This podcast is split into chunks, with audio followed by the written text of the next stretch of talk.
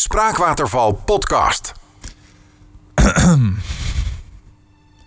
Wat hebben programma's als De Wereld Draait Door, Pauw en Witteman, Jinek, maar ook Actom in de Morgen, De Platenbonanza en de Top 2000 gemeen met Club To Date? Ze bestonden allemaal minimaal zes maanden.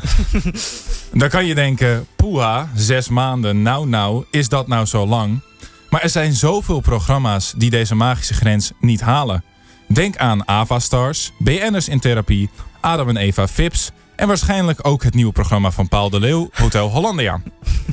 Ik heb dit programma persoonlijk zien groeien van de kleine embryo die het was, toen het enkel nog een schriftelijk voorstel was, tot het megalomane bolwerk dat het nu is. Het programma steeg tot hoge hoogtes. En zelfs de host Erben gaat nu letterlijk stijgen naar nog hogere hoogtes. En als hij dan als steward tussen de wolken kijkt, ziet hij ergens de letters Club to Date in de wolken staan. Ja, en dan Tessa. Vanwege haar liefjes nieuwe baan wil Tessa haar vliegangst gaan overwinnen. Maar wat stom van haar. Ze heeft helemaal niet door dat ze al zes maanden aan het vliegen is. En het programma blijft maar, net als niks haar, groeien en groeien. Vandaag, bij zes maanden bestaan, een borrel. Bij het bestaan van een jaar een all-inclusive verblijf. Gesponsord door Erben, Tessa en ik. Aan de Amalfi-kust voor alle luisteraars die geïnteresseerd zijn. En dan bij het tweejarig bestaan een bronzen buste van Ivor's markante kop.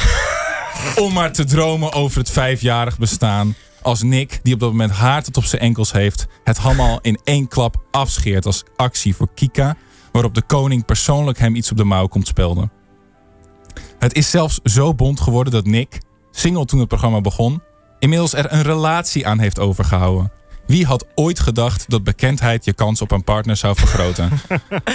maar zo'n jubileum als vandaag is niet alleen tijd om vooruit te blikken, maar ook terug te kijken naar wat is geweest. En wat een turbulente zes maanden waren het. Zes maanden lang stellingen die een gehele literatuurgeschiedenis aan context vereisen voordat je eindelijk op die poll kan stemmen. Zes maanden lang club anthems waarbij de keuze altijd maar een beetje neerkomt op zullen we die maar doen dan? Zes maanden lang strijd over de drankcultuur op de redactie. Het biertje van de maand, wat maar twee keer is uitgevoerd. Ja. Maar hoe glorieus waren die twee keer wel niet? Zes maanden lang niks een ader in zijn nek zien opzwellen bij een compleet banaal onderwerp binnen de politiek. Zes maanden lang Tessa hopeloos een reddeloze stelling proberen te verdedigen die niet te verdedigen is. Zes maanden lang Erben die vlekkeloos een programma presenteert tot het moment dat hij het moet afsluiten. Wat hij stevast op een of andere manier weet te verkloten. Ik snap het Erben, afscheid nemen is moeilijk. En natuurlijk zes maanden lang de spraakwaterval. Zes maanden lang Jutta Leerdam besje, Wouter Koolmees pesten en gespannen wachten op niks goedkeuring als ik de eerste versies inlever.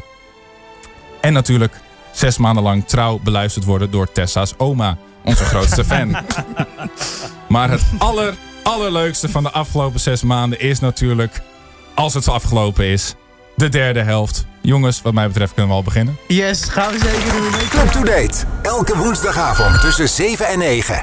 Op Meer Radio.